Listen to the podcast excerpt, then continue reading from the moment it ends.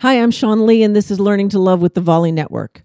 If you have been in a long term relationship or you've been married, then you've started to figure out marriage and long term relationships are kind of like a business. I mean, there's a transaction of money, there's a transaction of duties and responsibilities, and, and all of that stuff. And I'm going to ask you, when's the last time you had a staff meeting? Because you have to do that. I call it a systems check at our house concerns, cares, complaints, and questions. Does anybody have them? Because if you can do a systems check once a week, is there any resentments? Is there anything we should talk about? Is there anything going on that we need to address?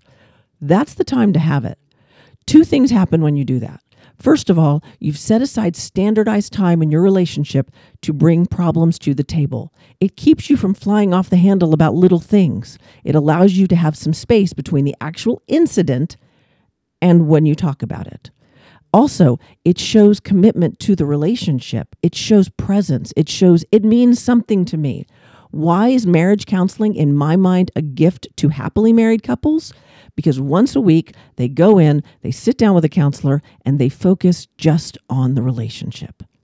When you were first dating somebody, that's what you did. You focused on getting to know each other. You focused on great conversations and what food they like and what their favorite color is.